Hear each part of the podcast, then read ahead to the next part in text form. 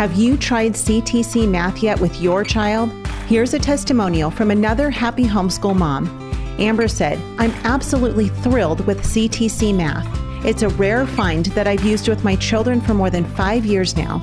I have six children using CTC Math, and each child has found it easy to navigate and very applicable. I love seeing them enjoy this math program and grow in their mathematical journey. Thank you so much for all that you are doing in providing quality math lessons for my children. If you're looking for a great online math program, visit ctcmath.com. That's ctcmath.com. Hey everyone, this is Yvette Hampton. Welcome back to the Schoolhouse Rocked podcast. I am so glad that you've joined us today on a Thursday, or I don't know, maybe you're listening to this on a Monday. It airs on a Thursday, but we know that you guys listen and watch these videos and listen to the podcast on all kinds of different days of the week. So I shouldn't always assume that you're listening to it on Thursday morning when it first comes out. But whatever day of the week it is for you, I am so thankful and honored that you have chosen to spend some of your day with me. I know that there are many other things you could be listening to right now. Um, and so we we pray that this is worth your time and that you will be encouraged. If you've listened to the first two episodes we did this week with Durenda, Dr. Durenda. I know that you were greatly encouraged. And so we're going to uh, just bring some more of that encouragement um, today as well. Um, Durenda, uh, you you mentioned in part one that you have you've been homeschooling for over 25 years. Mm-hmm. That's a really long time. That's amazing. That is probably longer than some of our homeschool moms have even been alive, if they've got little teeny tiny ones. And it could be, could be. Now I feel really old. No, you, you, well, you don't need to feel old. I've been married 26 years. So, so here, let's do it this way. If I'd had a baby the very first year that I was married, and since homeschooling starts at birth, I could actually be on year 25 of homeschooling. So I would be right there with you. But well, okay. So does homeschooling start at birth? Because then I'm at I'm at 30. Let's say you're at 30 then. Okay. I right. I, I just we'll upped it that. for you. don't don't you love all I I'm really she, making she you into something else. Qualifications that I'm a, I've a do, I'm a doctor Durenda and now I've got 30 years of homeschooling. 30 years of homeschooling wow. experience. Everybody needs a friend like this. Really. Thank you. Well, it's why you keep me around, right? oh no, so many more reasons. oh goodness. Okay, so Dr. Durenda has been homeschooling for over 30 years. And one of the questions that gets asked constantly is how do moms homeschool multiple kids in multiple with multiple ages and that's a right. i mean i only have two and i find that even to be a challenge for myself my girls right. are five years apart and so you know they're in i have a high schooler and an elementary school um, child and so that can even be a challenge for myself but when you when you've got more than two in the mix, if you have four or five or six or more, that can really, really be a challenge. And I know that moms do it all the time, but I would love for you to encourage those moms and, and how have you kind of mastered that idea well, of teaching multiple kids? Mastered is the right word. Well, you're a doctor. Um, You've mastered it. I'm, I'm going with it. it. some of it, you know, I mean, honestly, there is never a perfect homeschooling day. I always tell sure. people in the thousands of days that we've homeschooled, there's never been a perfect one. Yeah.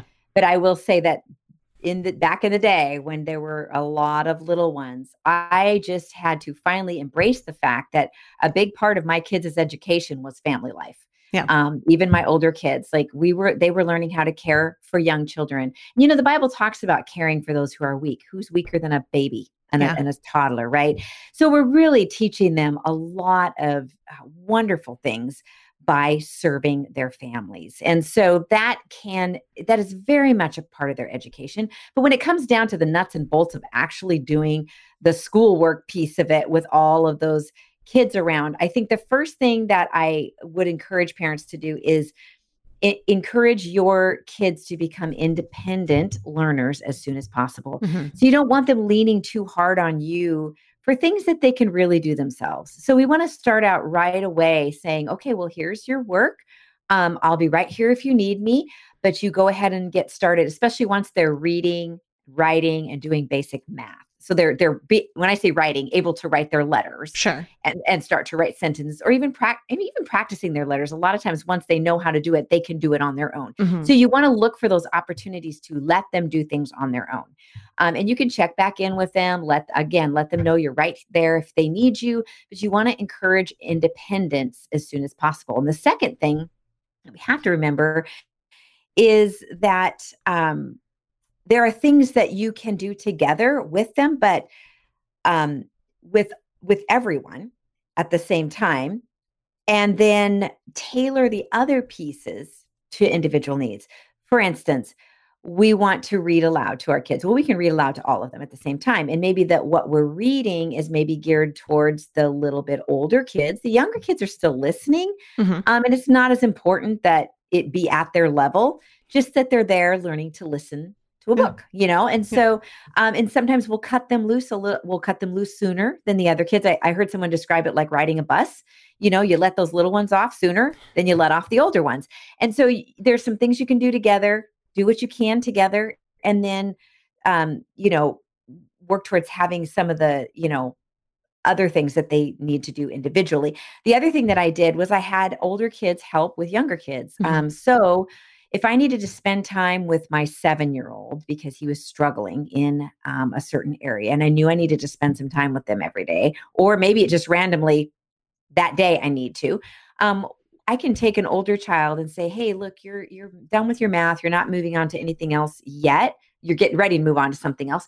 Will you just play with this baby for a little while, for 20 minutes, while I help your brother? So, assigning an older child to sit with a younger one for 20 minutes at a time, I felt like that was really kind of the limit mm-hmm. um, for the, the little one and for them. Sometimes I actually scheduled it so that while I was intentionally working with this child every single day, that this this child was entertaining the two year old or playing with the baby or whatever. And sometimes I would even let them choose a special activity that they only did with that sibling like maybe the you know the 9 year old is playing with the 2 year old and she's picked out a couple of activities that she thought that he would enjoy and they only do it during their time together. Mm, so it's special. It's something she's picked out. And right there also what i'm doing is i am nurturing sibling relationships I'm saying this little person needs you and I'm and I'm intentionally putting them together. So there's a whole lot going on just in those simple dynamics. So um, it, it never, I feel like it probably never went super duper smooth. There was always, you know, sure. something, but we just, you know, we just adapt and adjust along the way. Just don't be afraid to engage those older kids to yeah. help with the younger ones. Um, and you know, like I said before, family life is educational. You know, fixing a sandwiches for the other kids, or reading with or to their younger siblings, and changing diapers. Those are all legitimate, valid parts of their education. And the thing that I love about that is the kids learn right off the bat that the world does not revolve around them, um, and they start to they it encourages them to be other oriented. Yeah. And that's really what we want. You know, kids who are completely self consumed or always thinking about themselves, people who do that yeah. are not happy people. Right. Happy people are thinking outside of themselves and about the needs around them. And so we're actually encouraging our kids to be happy. and we're showing them this is what it looks like to be happy. And um, because God says, you know, even Jesus said it, come to serve, be served. I came to serve I want to go back to one of the things that you talked about. And you talked about encouraging independence. And I know that with eight kids, I'm certain that of your eight, you had some who were just go getters.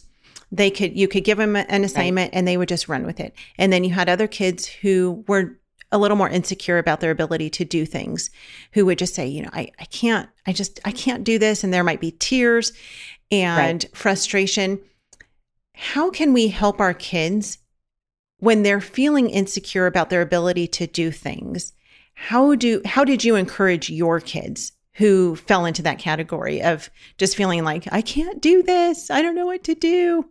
Well, I think sometimes just taking a breather, um, hitting the pause button, stepping back, and maybe just letting them go do something else for a while, um, just to reset their brains, and mm. then bring them back in and and try again. Or if it's an ongoing thing, I would just really have a conversation with them when they're calm, not when they're upset. Mm-hmm. Um, you know, it could be a completely different time of the day. You cut them loose and you just sit down and talk about it later in the day over a cup of hot chocolate or something and just say, hey, tell me a little bit more about what's happening when you do your math. I notice that um, you're getting discouraged and uh, it seems like it's hard for you. What about it do you not like? What, ap- what about it is hard for you? Start asking them questions. And it's amazing. Kids can tell you way more than you think they can. Hmm. And uh, often we, and, and, and always be prayerful before you do it because the Lord can really give you discernment to sort of read between the lines if your child isn't maybe the best communicator, or maybe isn't quite connected to their feelings, because a lot of times they're just emotional. Sure. Um, and so just having that conversation with them to me has always been one of the most beneficial things and just letting them know listen you're learning. You're still learning and it's okay if you don't get this right now because you're going to get it someday. You will get it eventually. Yeah. it doesn't have to be today you know? Um, but we just want to make sure that you are enjoying learning and we want to be able to help you if there's some things that we can help you with and so if you can help us understand what's happening um, that would be great. You know, something like that. Just sure. very positive and and um, just when we bring them into those conversations, it helps them own what they're doing. Yeah. And when they know they've got that kind of support and backup and that we're problem solving together. That's another thing is we're teaching them, listen, this is an obstacle, but it's not one we can't overcome together. Yeah. Let's put our heads together and figure it out. You're showing them we can do this. Yeah. We can we can take any problem and we can work through it and we can figure it out. We can problem solve. Yeah. You're absolutely right about about not doing it in the heat of the moment and finding a time where our kids are calm and they can think clearly without the frustration. I actually just had this exact thing happen last night with my youngest. She's 10 and she's an excellent reader. Um, we read the Bible together every day as a family, and and she every night she reads part of whatever passage we're reading. And and I always, I'm like, if you can read the Bible, you can read anything, you know. And the words that are hard, that you know, I mean, there are words that I can't even pronounce in the Bible. Right, right. We right. sound them out together. Are, right, right. exactly. So we sound them out together and we work through it. But she was just feeling really insecure about her ability to read, which is so strange because she's a great reader. But so I, I, it was bedtime. She wasn't reading at the time. She wasn't frustrated. And I just said, you know, I said, because she recently got roller skates. And I said, when you first got your roller skates, how good were you at roller skating? She's like, not very good at all. I'm like, no, not, you were not good at all. You couldn't even go down the driveway. You were falling. And, you know, she, she would go a few steps and then she would step onto the grass because you can't roll on the grass. Right, right. And I said, "Now look at you. You're you're getting really good at it because you've been practicing." And reading is the same way. You practice. The more you read, the better you're going to become at reading and the bigger books you're going to read. And so she's like, "Oh, all right. I'll read, you know, but oh, I, all, so I always great. want to be like, just, just read a book. And she's like, but I don't want to, I'm not a good reader.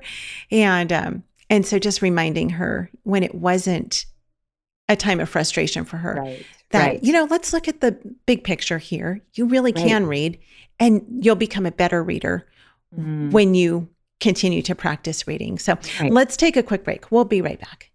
What we do at IEW is break through the the noise of the grammar and the writing prompts and we say this is what you do step by step. And I've witnessed it over and over again, both watching Andrew teach and hearing from parents this is the best writing program.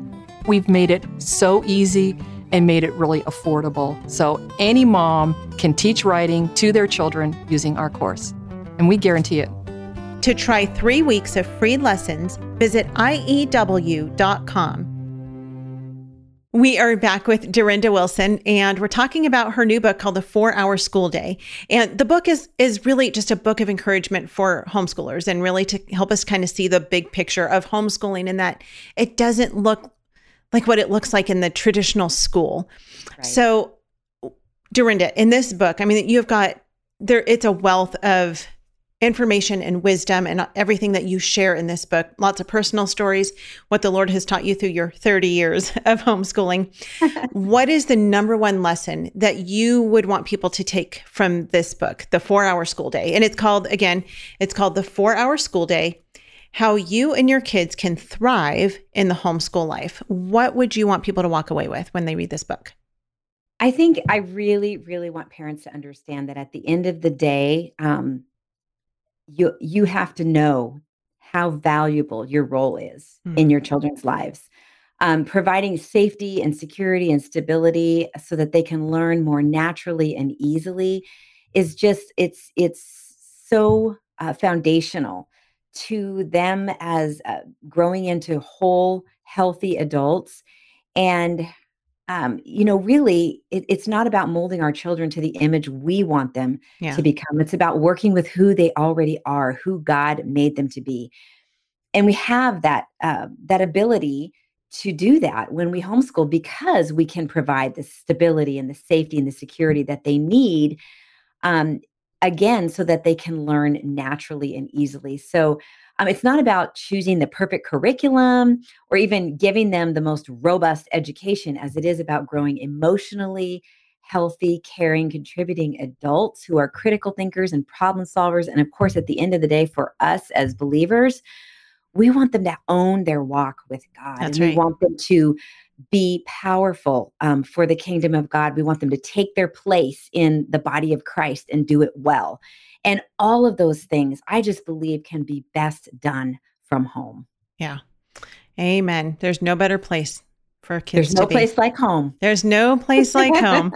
no place like home. Never no better place for them to be than under the instruction and discipleship and love of their parents and their family who God has placed right. them with. And that's who, you know, I tell parents all the time God has intentionally put you with your children. Yeah. In this specific time. You know, I, I know we live in some ways very challenging mm. times, but in some ways very exciting times. Yeah. And God has made all of us for such a time as this. That's right. He planned for you to be the parents of these children during this time. That's right. And I believe I'm seeing so many Christian families, God is turning their hearts Yeah. back toward their children and back toward home. And we, you know, many, many, a big part of the body of Christ needed a wake up call Yep. and it's happening and it's it's a wonderful wonderful thing and to see and to hear um, all that we are it, it's it's just super exciting because i believe that at the end of the day um, it's going to change the trajectory of the church it's going to change the trajectory of our nation um, we need to not um, despise the day of small beginnings and i think that's where we are right now Yeah. and we get to be part of it by investing in our children and investing in the next generation. We got to think multi generationally. Mm, We have to stop thinking about just the here and now. yeah. We've got to think bigger than that. And because honestly, I tell people when you raise and homeschool your kids, you are raising and homeschooling your grandchildren Amen. and your great grandchildren. So think big yeah. um, because this you were made for such a time as this. That's right. It's a legacy that we're leaving It for our kids and our grandkids. And you're getting to see that firsthand, Durenda. I am. What a blessing. So, thank you so much for your time this week. You are one of my favorite people in the whole world. You are such a blessing to me. I thank you for uh, just for your role in my life, but not just my Mhm. life, for your role in the lives of you know thousands of homeschool moms around the world. It is such an mm. in just such an encouragement to be able to talk to you and glean from your experience and take the wisdom that God has given you with home educating and raising up and discipling your kids. So thank you for all of the hard work and sweat and tears and and I know uh, it's been fun. I as you know over the past couple years as you've been writing this, there have been many times where you and I have texted back and forth. and You'll just say pray for me. I have, you know, I this next chapter is due by Friday and Right, um, right. you know, you'll go lock yourself in a cave and and write it. And so it's very exciting right. to see it have come to complete to completion. Um, I love that I get to have been part of one of your be one of your prayer warriors um, throughout this. Well, book. I So, sure appreciate it. That is, you know, they always say, you know, a book is never, you know, somebody authors it, but it's a team effort. And certainly the prayer support is huge. So thank you. Yeah, absolutely. Well, you guys pick up the book. It's called The Four Hour School Day How You and Your Kids Can Thrive in the Homeschool Life. Make sure you pick up a copy. Go to durendawilson.com. We will put the link in the show notes. And also, you, you like quickly breezed by this, but you have a podcast yourself that's very excellent and encouraging. It's the Durenda Wilson podcast. Imagine that. Imagine that. Yes, this is not the Dr. Durenda. It's Not just the- Durenda Wilson. Durenda Wilson podcast. I've got over 200 episodes there. Yep. One of my favorite features is on the podcast page, there's a search bar. So you can put in keywords and something will likely come up because Yep. we've talked about a lot of things after 200 episodes. Lots of things. And th- one of the things I love most about your podcast is that you're very, very transparent. And Mhm. you've had several of your kids on the podcast with you Mhm. who have also been transparent with some of the struggles that you guys have had as families, the joys that you've had of being a homeschool family, the things that God has taught you. And so, you know, it's been a, a family um, endeavor for sure. So definitely listen to Durenda's podcast as well. You will be encouraged. Thank you guys for listening. Again, make sure that you are signed up for the Schoolhouse Rocked newsletter. And please uh, just pray about whether or not the Lord would have you to help support the Schoolhouse Rocked ministry financially. We cannot do what we're doing without the support of our listeners and our sponsors. Um, but we mostly have support from our listeners. Um, that is how we do what we do. And that is how this movie is getting into people's hands. We are always in need of financial support. So if you believe in homeschooling, you want to see it continue to grow, you want to encourage homeschool families through the movie and through the podcast, please consider a monthly or one time donation. It's a tax deductible donation. You can do that at schoolhouserocked.com. We would be um, so blessed by that. So thank you guys for listening. Have a great rest of your day, and we will see you back here on Monday. Bye bye.